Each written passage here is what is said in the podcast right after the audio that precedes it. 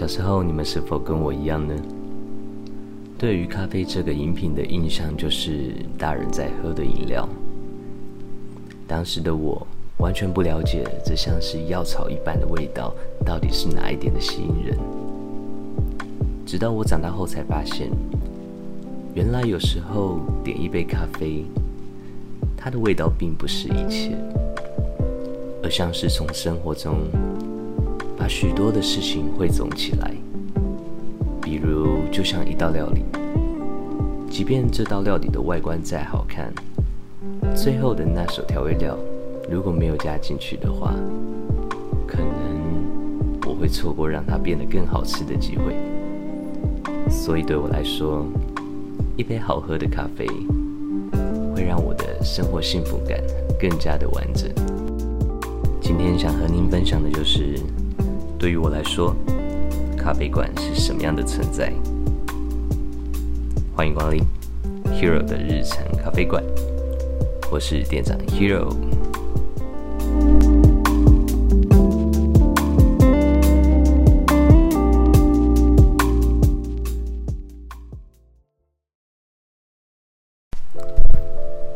咖啡馆每天都会充斥着各式各样的人，有的是会拿着笔电。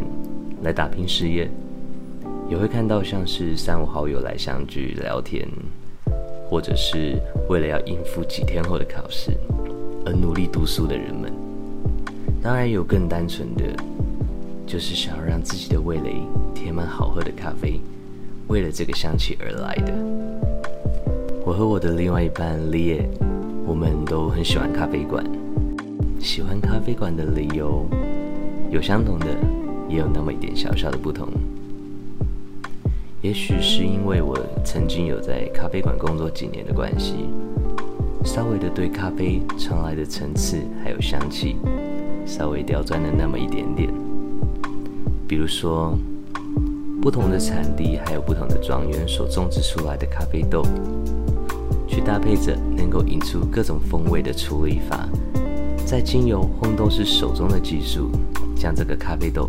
烘烤出不同的配度，最后再由咖啡师使用不同的器具以及调配的方式，萃取出这一杯看似简单，其实却是得来不易的琥珀色一体。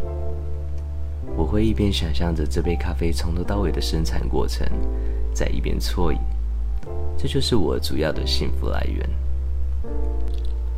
然而，比起咖啡，利叶更是喜欢餐点。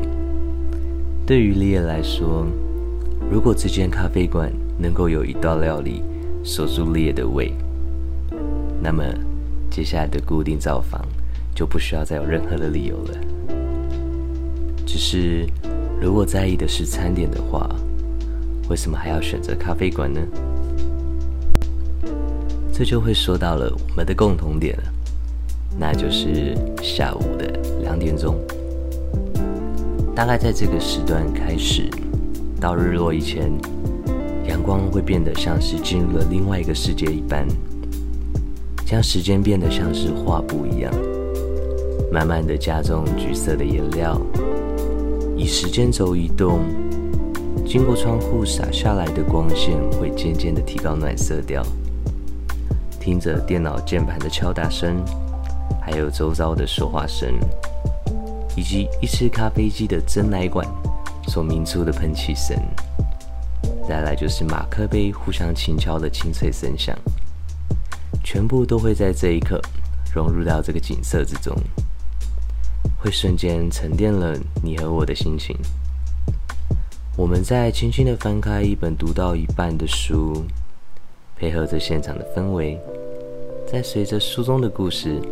我们可以一起跳到许许多多的世界，暂时离开这纷扰的现实吧。让我们一起去感受不同的美好。那么，对您来说，来到咖啡馆会如何让您得到幸福感呢？欢迎留言和大家一同分享哦。非常感谢您今天的到来，欢迎下次再过来坐坐。那么就晚安喽。拜拜。